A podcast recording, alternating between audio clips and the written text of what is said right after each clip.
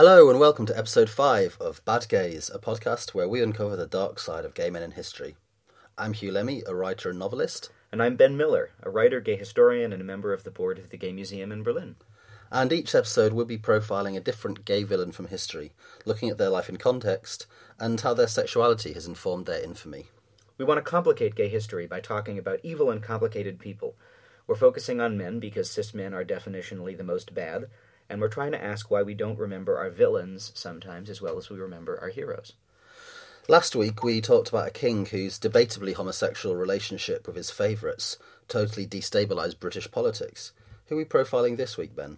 Well, this week we're talking about somebody that I spend a lot of time wishing I could forget about.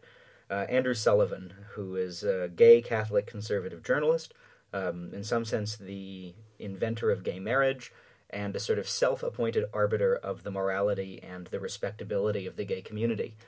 Um, doing a living person, I think, takes us someplace interesting uh, in this podcast, because so far we've been talking about people who are dead, people about whom there's kind of a formed historical opinion, something we can push back at and challenge, um, trying to sort of reintegrate people into public conversations. Uh, and this is somebody who I think is all too integrated into gay public conversation. Um, somebody who basically since the beginning of his journalistic career has been the self-appointed respectable gay who will write for the big mainstream publication, and somebody whose work in that role has, I think, done queer people and all people a great deal of harm. So the theme, I think, that comes to my mind when I think about Andrew Sullivan is homonormativity, and I think it's interesting to get into that a little bit. So coming out of queer theory in the eighties, um, this idea of heteronormativity, this word begins to arise, and it starts to show up in the work of people like Michael Warner and Gail Rubin. Um, Gail Rubin, in a really influential essay called Thinking Sex, begins to describe a sex and gender system as having, as there being a kind of charmed circle of good sex that society will tolerate and promote, and then bad sex, sex that's non-reproductive, sex that's homosexual, sex that's cast outside of that circle. And that begins to give us a kind of theoretical tool for thinking about how sex is regulated by societies. And heteronormativity is a word that is used to describe the kind of um, paired-off, monogamous, reproductive, straight model. Um, in the nineteen nineties, trans activists, uh, and Susan Stryker has kind of uncovered the history of this, start to riff on that word, and they coin the word homonormativity to describe the ways in which gay and lesbian movements are privileging gay and lesbian people over trans people within them. Um, Lisa Duggan often gets credit for inventing that word, but she's just the person who brings it into academic discourse, as with most things in queer theory and history. It's the activists, not the academics, who get there first. And I think it's important to think about why and how this starts to be a thing in the nineteen nineties specifically. And I think it has a lot to do with the trauma of AIDS. Uh, Fran Lebowitz joked, but deadly seriously, with a kind of gallows humor in the late eighties, that if you removed all of the homosexuals and homosexual influence from what is generally regarded as American culture, you would pretty much be left with "let's make a deal." Um, and she does that by way of pointing out that uh, during the AIDS epidemic, many of the most interesting people, the risk takers, the artists, the frontline activists, died. And so that's one kind of trauma uh, that happens, where a lot of the frontline activists just die. And then the other thing that happens is a lot of people see their friends dying or their partners dying, and what happens when people die during the epidemic, if there's no legal relationship recognition, is that um, the dead person's awful family, who hated them, who never talked to them, swoops in two days after they die and takes everything. Um, and any surviving partners or friends get nothing and are left on the street if they're living together. Um, and that experience obviously leads a lot of people to see relationship recognition by the state as a really important thing for which to fight. Um, as these frontline activists die, they get replaced throughout the nineteen nineties by this kind of official movement, which is funded and fronted by rich white gay and lesbian couples who had always distanced themselves from any form of activism that threatened their social position by destroying their ability to remain respectfully discreet. The activist journalist Michelangelo Signorile coins the term the closets of power to describe the kind of location that these people inhabit. and they start to come out during the nineteen nineties, kind of on the backs of these dead activists, and they found organizations in their own image, organizations like the Human Rights Campaign, which are bipartisan, discreet, respectable, and trying to integrate gays into upper-middle-class life. And it's been pointed out that the tax benefits alone for the donors to these organizations have paid back a lot of their, you know, quote-unquote charity when you add up what they're going to save on inheritance and income tax now that marriage is legal, um, with the write-offs of all of those donations. You know, I sometimes like to say that the closets of power are still full of shoes. You know, these people are still running these organizations, and they still won't be associated with mass organizing or endorse the kinds of comprehensive social and economic justice agendas that would be required to end, instead of just talking about, the physical and economic violence that's habitually done to queer people by individuals in the state. Um, Lambda Legal, an organization where I used to work, was taken over just after I left by a billionaire heiress who canceled the prison rights and immigrants' rights projects in the face of the incoming Trump administration. Oh, um, New York City Pride's actual slogan until Trump was elected for many, many years was "Yesterday's struggle is today's heritage." And so I think Andrew Sullivan is a kind of example of this kind of thinking, this sort of emblematic closets of power and homonormative figure, and plus, as we'll get to, he's a literal race scientist. It's so tragic. Like that, that very phrase is is so um, alienating, and it's enough to move you to tears. Yesterday's struggles is today's heritage. Isn't it just awful? Just truly awful, yeah. And, you know, it, it can move you to tears if you're a white gay guy living in a city, but if you're part of a community like trans women of color in the U S who are being murdered at epidemic levels, and then you look at what's supposed to be the kind of emblematic symbol of you and of your movement, um, and they're referring to the struggle in the past tense, it goes from just being sad to being murderous and yeah. murderous, yeah. So Sullivan is born in nineteen sixty-three in Surrey into a Roman Catholic family, and he's educated at a grammar school and then at Magdalen College, Oxford. And you're going to pronounce my uh, correct my pronunciation of that, aren't you? It's actually pronounced Magdalen. Well, Magdalen is a good word to describe Andrew. Um, in his second year, he was elected president of the Oxford Union, and at this point in the early nineteen eighties, he is a fervent Thatcherite and Reaganite. And he said later that the reason he became a Thatcherite and a Reaganite is because um, the Labour government in Britain, before Thatcher came into power, tried to merge his grammar school with a local comprehensive. So basically his foundational political experience is um, being really afraid that he's going to have to go to school alongside poor people. At Oxford, he becomes friends with William Hagen, Niall Ferguson, and becomes involved in the Tory party. He then goes to the U S to do some graduate work at Harvard, and in nineteen eighty-six is named the editor of The New Republic. Now, I think a lot of our listeners might know The New Republic as a pretty staunchly left-liberal or even left-wing online magazine, but at this point in the eighties and nineties, under its then-owner Marty Peretz, The New Republic is kind of defining the right wing of the Democratic coalition in the U S, and is really actively engaged in an effort to move the Democratic Party to the right. This is the time when a phrase like, even the liberal New Republic thinks that, et cetera, et cetera, et cetera, is often used because the New Republic will keep coming out in favor of right-wing politics. He comes out of the closet rather quickly, um, and in the early nineteen nineties, he reveals that he's H I V positive. Now, the story of how he became positive is very interesting. He would never admit in his life to ever having had unprotected anal sex, and so he insisted that he got it through oral sex, which, as we now know, is basically impossible unless you have a lot of very fresh dental work.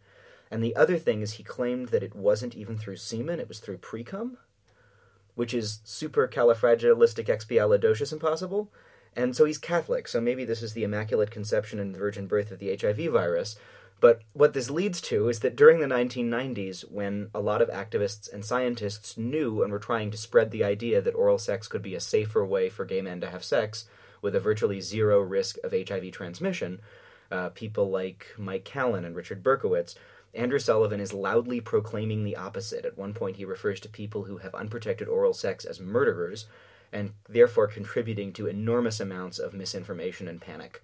Um, now, to be clear, I don't know anything about the details of Andrew Sullivan's sex life, but there is one very juicy story that comes up later that leads me to have some doubts about his story of the Immaculate Conception here. So After coming out as H I V positive, he makes his reputation uh, as a journalist, among other things, by writing some very large and widely read essays and pieces of journalism about AIDS. And it's important to note here that he is a very good writer on a sentence-to-sentence level, and he has the ability to write really beautifully about friendships and alliances that form among gay men during the epidemic. But then what he'll do is he'll turn immediately from that description to viciously attacking queer theorists who are able to write about those friendships as having some kind of deeper transformational political or social or structural meaning. For Sullivan, these relationships are temporary. He'll later say that after gays win the right to marry and serve in the military, quote, we should throw a big party and close down the gay rights movement for good. Ah! Right. So then, in nineteen eighty-nine, uh, our friend Andrew invents gay marriage, and I say that with my tongue a little bit in my cheek. Obviously, this is something that's been spoken about before, but he writes an essay in The New Republic. And um, practiced before. And practiced before, yes. But he writes an essay in The New Republic that lays out this kind of conservative case for gay marriage. And I think it's important to note that this conservative case for gay marriage Uh, will end up being really profoundly influential. It is right-wing Catholic Reagan-appointed Justice Anthony Kennedy, who writes the opinion in Obergefell that brings uh, same-sex marriage to the United States, and in the U- uh, U K, it's David Cameron's Thatcherite neoliberal pigfuckers who do it. So really, this is the case for gay marriage. Whatever other cases have been made, this is the one that actually won, so I think it's worth reading it pretty carefully. In the essay, he argues against fighting for domestic partnership laws that might have helped people to stay in their partners' houses as aged, ravaged American cities. He writes, quote, the concept of domestic partnership chips away at the prestige of traditional relationships and undermines the priority we give them. This priority is not necessarily a product of heterosexism.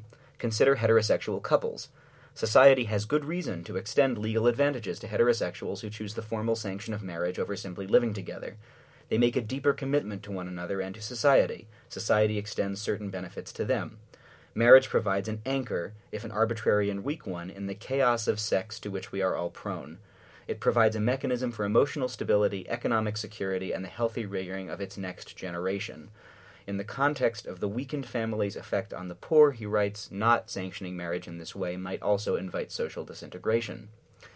He then goes on to viciously attack anyone in the gay leadership who might disagree with him in terms that I think are going to become very familiar to us as we go through this episode. He writes, quote, much of the gay leadership clings to notions of gay life as essentially outsider, anti-bourgeois, and radical. For the Stonewall generation, it is hard to see how this vision of conflict will ever fundamentally change. But for many other gays, while they don't deny the importance of rebellion twenty years ago and are grateful for what was done, there's now the sense of a new opportunity. A need to rebel has quietly ceded to a desire to be to belong. And goes on to say, certainly, since AIDS, to become gay and to be responsible has become a necessity. And this frame of responsibility will come up again and again. Um... And he writes, actually, at the end, and I think this is really key to understanding the thinking behind this, since persecution of gays is not an option in a civilized society, why not coax gays into traditional values rather than rail incoherently against them? Fascinating. So it's very specifically about demobilizing any kind of oppositional gay subculture from the very beginning. Um, the AIDS journalism is repeatedly characterized by these attacks on the very radical activists who are the reason why he is still alive.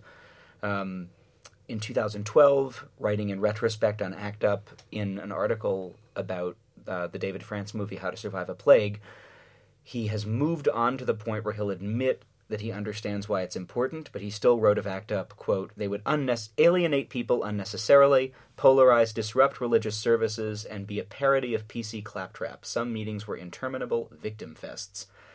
In nineteen ninety, uh, in Newsweek, again, George H W Bush is president. People are still dying.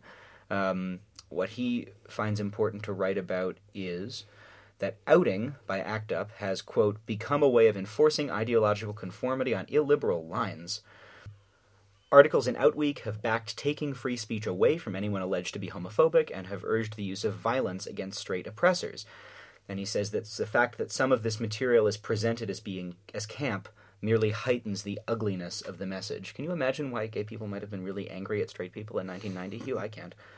Um, he talks about the meetings being painfully democratic, quote, accommodating loquacious bores who were each allowed their say. Um, Disgusting. I know. He writes dismissively of a plan for a demonstration for socialized medicine, saying that it would, you know, distract from the real important fight for whatever the hell he thought the real important fight was for. He wrote in the same article, this is again New Republic nineteen ninety, quote, "ACT UP as Kramer's brainchild is not about r- rational persuasion. ACT UP has inevitably alienated a whole group of gay men, those whose own view of their own sexuality is more opaque, whose politics are more complex, whose lives are not so transformed." Uh, going on, now every closeted gay man has to fear the animosity of his fellow gays as much as straights. This is a conscious strategy of intimidation. So this is really noxious stuff. And I mean, again, he is always careful to note that he understands why people are angry and to describe the horrors of the epidemic in very um, vivid ways. But there's still always this quality of hippie punching and of setting himself up as this sort of respectable voice against the image of these irrespectable, unruly activists. And as we know from studying the history of this epidemic, it is that unruly activism that accomplished the limited amount that it did, and it's that activism that actually kept people like Sullivan alive. Yeah, there's a real tone in his writing of, like you say, there's this, oh, I, I understand why you're angry, but then actually dismissing any change in your own political consciousness that might come through anger in order to fit in with his grown-up adult politics. And it's really very much like, if you want to sit at the adults' table with me and my friends, you know, you kids are going to have to learn to behave. Oh, absolutely. Um, I mean, this is someone who pleaded for gay solidarity once, quote, "We need each other's support, we do not need to tear each other down," and then later that same year uh, wrote an article complaining that all of the major gay organizations at that time had female Uh, directors. He came out initially against the concept of employment non-discrimination legislation, and then when it came in front of Congress, came out in favor of specifically excluding trans people from it. Um, let's just do a final list of things that Andrew Sullivan has said about gay activists. Quote, "Their radical liberationist agenda, their, quote, libidinal pathology, quote, the psychological violence of queer politics, quote, the sexual pathologies that plague homosexuals, quote, the cartoonish, buffoonish similarity of gay male bodies made in manic muscle factories." And again, this is somebody who equated unprotected oral sex with murder at the same time that he's yelling at ACT UP activists for being angry about the state of the U S healthcare system and for trying to block streets and subways to do something about it. So a lot of these arguments get collected in a book he writes in nineteen ninety-six called Virtually Normal, which becomes one of the Bibles of the homonormative movement.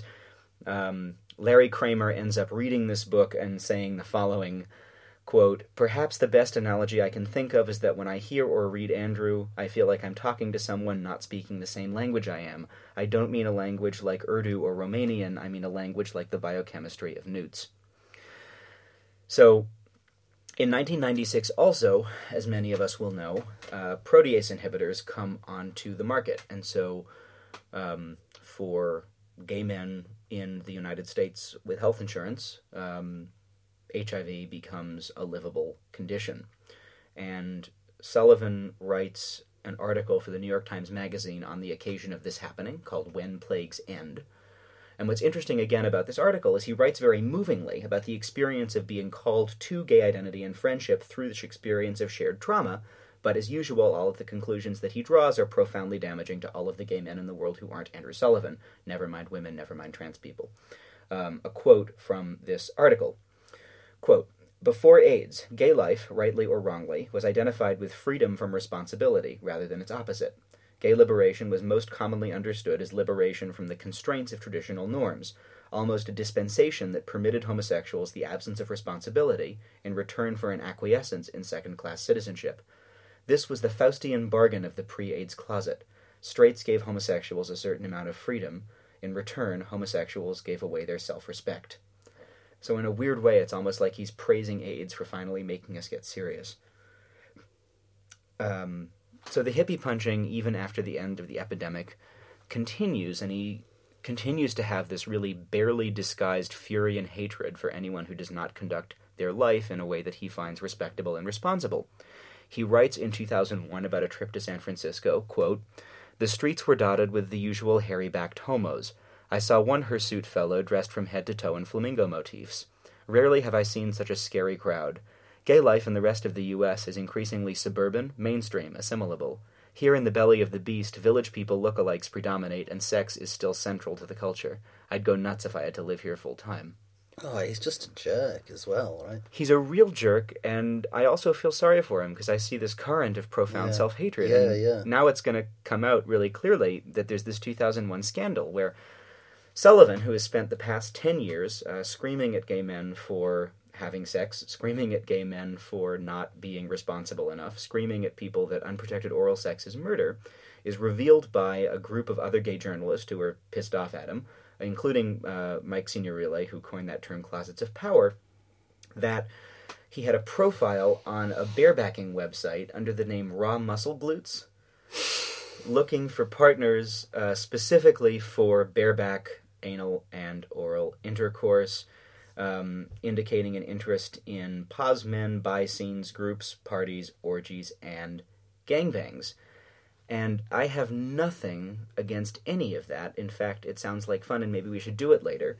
But the problem here is the hypocrisy, right, of using a position of power in the media to instigate a sex panic that, to some extent, implicitly and sometimes explicitly, blames gay men for their own deaths. And then to turn around and, on the side, be engaging in the exact same behavior that you are condemning. But at least socially speaking, protected from the consequences of as a rich white gay man. Yeah, I mean, this happens in two thousand one, so it's just a couple of years after the protease inhibitors have come onto the market, and so, again, for Sullivan, it's now possible to do this thing, but it's not possible for a lot of other people to do this thing, and while he's doing this thing, he's still ringing the bell of marriage, family, assimilation, monogamy, et cetera. And so now I think it's worth talking a little bit about the non-gay things that Sullivan was writing about in the nineteen nineties and the two thousands, and the worst of them is, as I mentioned earlier, that Sullivan seems to be a rather committed race scientist. Um, in nineteen ninety-four, a book was published called The Bell Curve about um, racial and other kind of group differences in intelligence by Charles Murray and Richard Herrnstein. And Sullivan, as the editor of The New Republic, decided to publish an excerpt of this book and then spent a lot of time very vigorously defending it from its critics. The journalist Alex Nichols, writing last year, has called Sullivan, quote, one of the most consistent, committed defenders of the race and I Q link. He goes on to say, despite the damage to his career, Sullivan remains convinced that white people are genetically superior to other races, and every so often he recapitulates this stance in increasingly wishy-washy terms. In two thousand seventeen, Nichols points out, Sullivan compared protests against Charles Murray's appearance at Middlebury College to the Salem witch trials. So let's talk a little bit about the arguments, and I, again, arguments in big scare quotes here, in The Bell Curve. This is simply written a book of eugenics, in which the authors argue that human intelligence is influenced by inherited factors and is a really good predictor of a lot of personal dynamics like income and what kind of job you get and whether you're going to have children out of wedlock and whether you're going to be a criminal. And they argue um, that the average I Q in the United States is declining because less intelligent people are breeding faster than more intelligent people, and that there's a large-scale immigration to the United States of racial groups that have low inherent intelligence. And what they end up doing is suggesting that the U S encourage high I Q women to have babies and discourage low I Q women from having babies. And of course what that looks like is getting rid of any kind of child support or family support for low-income women and low-income families. I don't have anything to say to that. Right. And by the way, of course, Sullivan promotes this book, but is also against abortion rights. Of course. Right. So, while Sullivan will I mean, angrily... It, it indicts itself. It does, yeah. Do, I mean, do we need to say anything? No. Um, so Sullivan uh, promotes this book as science and angrily defends it as science, but The book was not peer-reviewed, and it would not have passed a peer review. Obviously, this is not science, but a political tract that uses eugenics to argue that the poor should receive less support and that they deserve what is happening to them. And it's not even like you can write this off as something that he believed in nineteen ninety-four and doesn't anymore. Um, I'm now going to quote extensively from an article uh, Sullivan wrote in New York Magazine, where he has some kind of sinecure position, in March of two thousand eighteen, so less than a year ago. The headline of this article is, "Denying Genetics Isn't Shutting Down Racism, It's Fueling It." In that article, Sullivan writes, quote, "Where I do draw the line is the attempt to smear legitimate conservative ideas and serious scientific arguments as the equivalent of peddling white supremacy and bigotry," unquote. And I'm just now going to pitch in here and say that I believe that Andrew Sullivan's ideas consist of white supremacy and bigotry and of no serious scientific arguments whatsoever. And I also think the phrase legitimate conservative ideas doesn't make sense in the English language. um, Sullivan continues to argue, quote, "that while past racism and sexism are foul, disgusting, and have wrought enormous damage and pain, and unavoidable natural differences between races and genders still exist." And then he goes into this whole rant about how liberalism has never promised equality of outcomes, but ma- merely equality of rights. And then, Hugh, the second part of this article is an attack on the anti-Semitism and racism of the Labour Party under Jeremy Corbyn. Of course. I'm not making this up. I don't think you could make this up. And uh, Alex uh, Nichols, the journalist I mentioned earlier, places Sullivan alongside people like Charles Murray, who's continued to kind of harp on this, and Jordan Peterson, who are really into the authority that they get by saying the word science all the time. But once they're confronted with what scientific research actually means, empirical testing, making your methods transparent, and peer reviewing, um, they run away and prefer to rely on uh, deflection and rhetoric and debunked studies by neo-Nazis. And Sullivan is also, you'll be shocked to know, uh, very strongly in favor of the Iraq War. Um, and he turns towards the Democratic Party uh, in the sort of late Bush, early Obama years, and is now one of these voices who will write uh, urging Democrats to resist the path of Sanders and Ocasio-Cortez-style leftism. And to bring this to a close a bit, I mean, Sullivan is still often sort of the gay voice in mainstream publications and the epitome of this Human Rights Campaign style gay unpolitics. And in the wake of um, the Supreme Court's two thousand thirteen and two thousand fourteen gay marriage rulings, um, U S v. Windsor and then Obergefell, um, again, both of which are written by Anthony Kennedy, who, like Sullivan, is a Catholic Reaganite. Ross Douthat, who is a right-wing columnist for the New York Times, suggested that Andrew Sullivan was the most influential political writer of his generation. He wrote of Sullivan's kind of conservative case for gay marriage, quote, "No intellectual that I can think of writing on a fraught and controversial topic has seen their once crankish, outlandish-seeming idea become the conventional wisdom so quickly and be instantiated so rapidly in law and custom. And the terrifying thing is I think that that's true." Now comes the part of the show where we awkwardly ask people for money. We don't have any sponsors and we're not beholden to any big media company. We made this because we think these are important stories to tell and we want to be able to keep sharing them with you. And so, in proper idealistic millennial style, we've got a Patreon for you to check out. And Patreon is a way for people to support creators, good gays like us, to keep making the things that they make.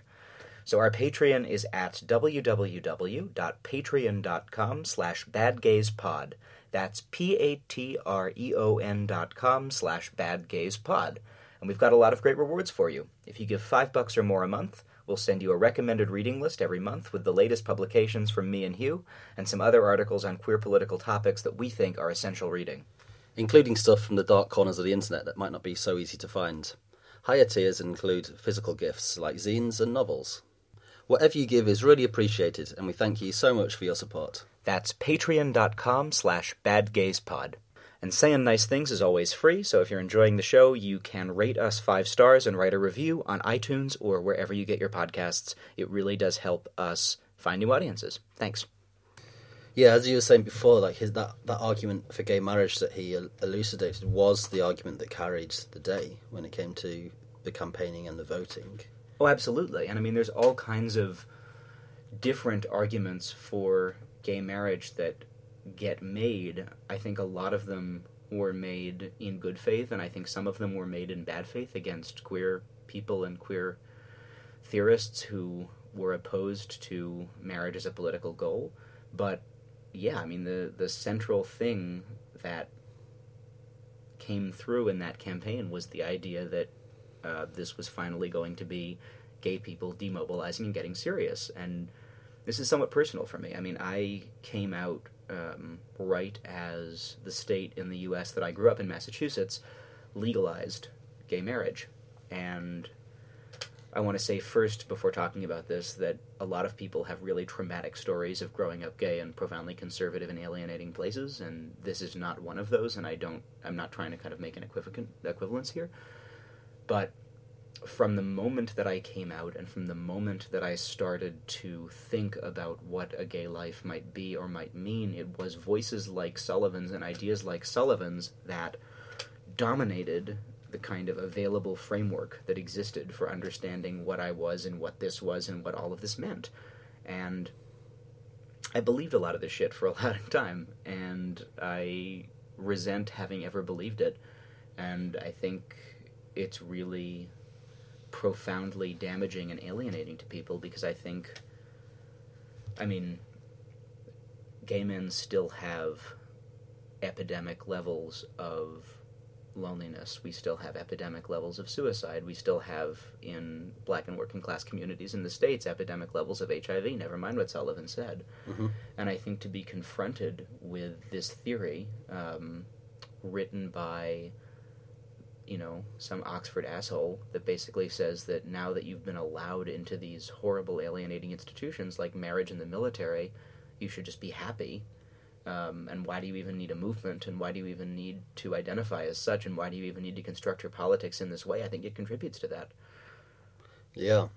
I um I came out uh, the tail end of Section twenty-eight, which was the um, law in England regarding prom- uh, local authority promotion of homosexuality in public places, schools and libraries, for example, uh, which was uh, a terrible piece of legislation that made...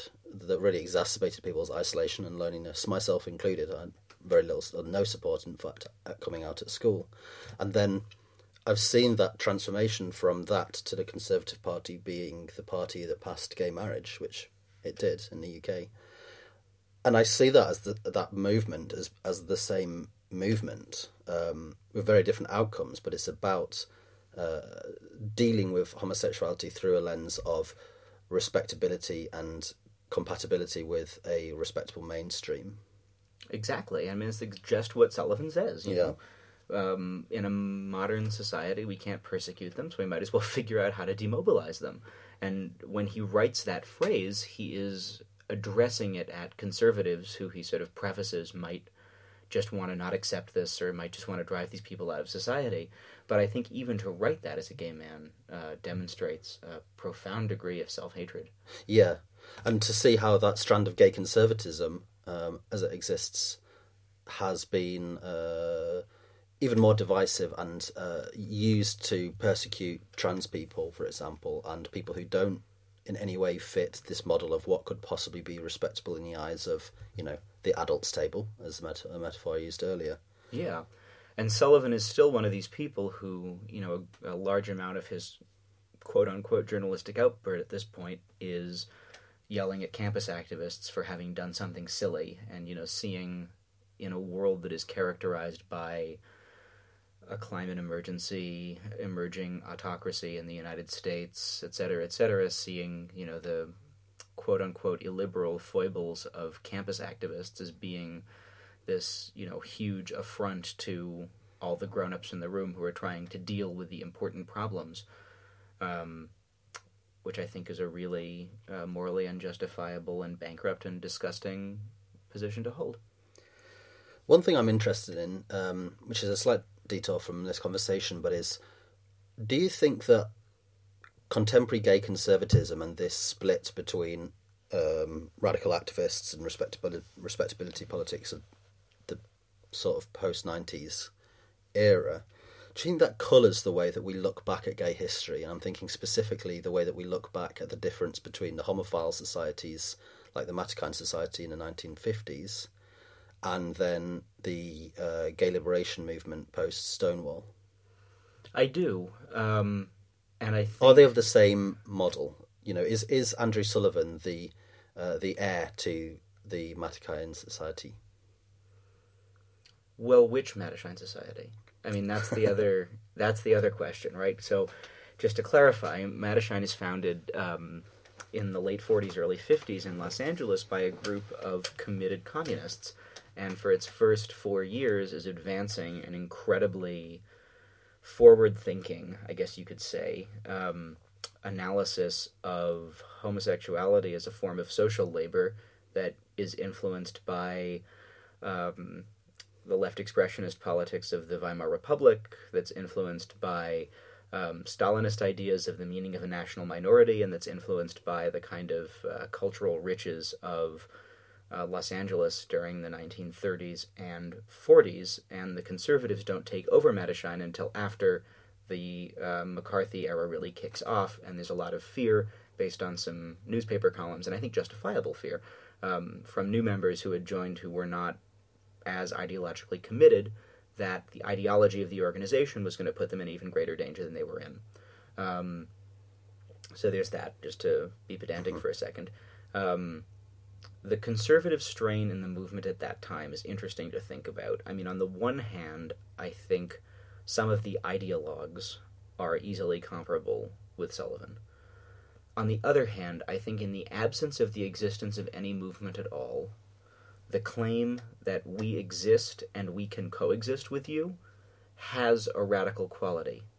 That once you live in a world where there is a movement saying, we exist and we have work to do, we exist and we wish to transform the broader society, um, simply making the claim, we exist and we want to be here and like you, except for this one little difference that you're never going to see, um... I think has a really different social meaning. Does that make sense? That makes, yeah, absolute sense, yeah. Um, and gay conservatism, I think, is only increasing. Um, I mean, the sad thing for me, uh, reading some of Sullivan's writing, is that one does know a lot of people who think this way. I mean, he is not speaking for nobody. I think the temptation would be, Um, if you wanted to be kind of comfortable and think about the gay movement as being purely good, the temptation would be to say, well, you know, Sullivan gets promoted by these big kind of straight media institutions as this respectable gay voice. Um, and while that's certainly true, I think Sullivan also does speak for a lot of people. I think that sort of, I mean, I'll use the phrase very intentionally, silent majority, with all of its racial and class implications, of gay men and maybe lesbians, um, actually were seeking a movement that would help them make accommodation with upper-middle-class American or English life. Absolutely. And Be- that's where we see, um, increasingly now, the gay and lesbian support for the far right. And that's less true in the United States for various reasons, because the bipartisan system has made it very clear um, which party is kind of for and which is against um, these kind of basic uh, gay issues. But, you know, twenty percent of gay men in France voted for Marine Le Pen last time. Um, gay people and lesbians vote for the A F D in Germany at higher rates than straight people do. The English Defence League had an L G B T Q or L G B T uh, division. Right, and you know, not you don't even necessarily have to go to the far right, but just to think about, you know, I'm sure there's a lot of gay Tories now in the U K, especially after marriage equality. And always has been. Yeah. I mean, I think that's another interesting point, which is that you can't look at anyone's politics relating to their sexuality outside of the way that their sexuality and sexual identity intersects with their economic class position, their uh, the racial politics, the society that they live in, et cetera, et cetera. Of course, and if you think about, and we talked a little bit about this kind of rubric during our conversation of whether James the First could be called gay or not, but, you know, the, the options that are available to people in terms of a gay identity evolve alongside, and this is an argument uh, by Peter Drucker, evolve alongside and in ways that are profoundly shaped by evolving systems of production and accumulation and um, evolving kind of racial ideologies. And so if, and so accompanying neoliberalism comes this homonormativity, and Andrew Sullivan becomes its prophet, and I think all of the ways in which his work is imbricated in these profound self-hatreds and racial violences points out the kind of bankruptcy of both neoliberalism and homonormativity as responses to life on this planet. So, Ben, I think I know the answer to this question, but I'm going to ask it anyway. Uh, Andrew Sullivan, bad gay? Very bad gay. Not as bad as Rehm, who's an actual Nazi, but very, very bad gay. I sort of feel like I need to take a shower after reading all of these articles. Yeah, you've persuaded me. Uh, if people want to read more about Andrew Sullivan, um, there are two articles that are available online that were written in two thousand one right around his uh, bareback scandal, one in The Nation by Richard Kim and one by Richard Goldstein in The Voice. On the outline in two thousand eighteen was an article by Alex Nichols about Sullivan's history of support for race science, and of course available for everyone is the depressing and alienating body of his work. Um, so if you want to follow us, the podcast, on Twitter, you can do so at Bad Gays Pod. If you would like to support the podcast, you can visit our Patreon, and you've heard how to do that earlier in the show. And I am on Twitter at Ben Writes Things. I'm at Hugh Lemmy. And thank you so much.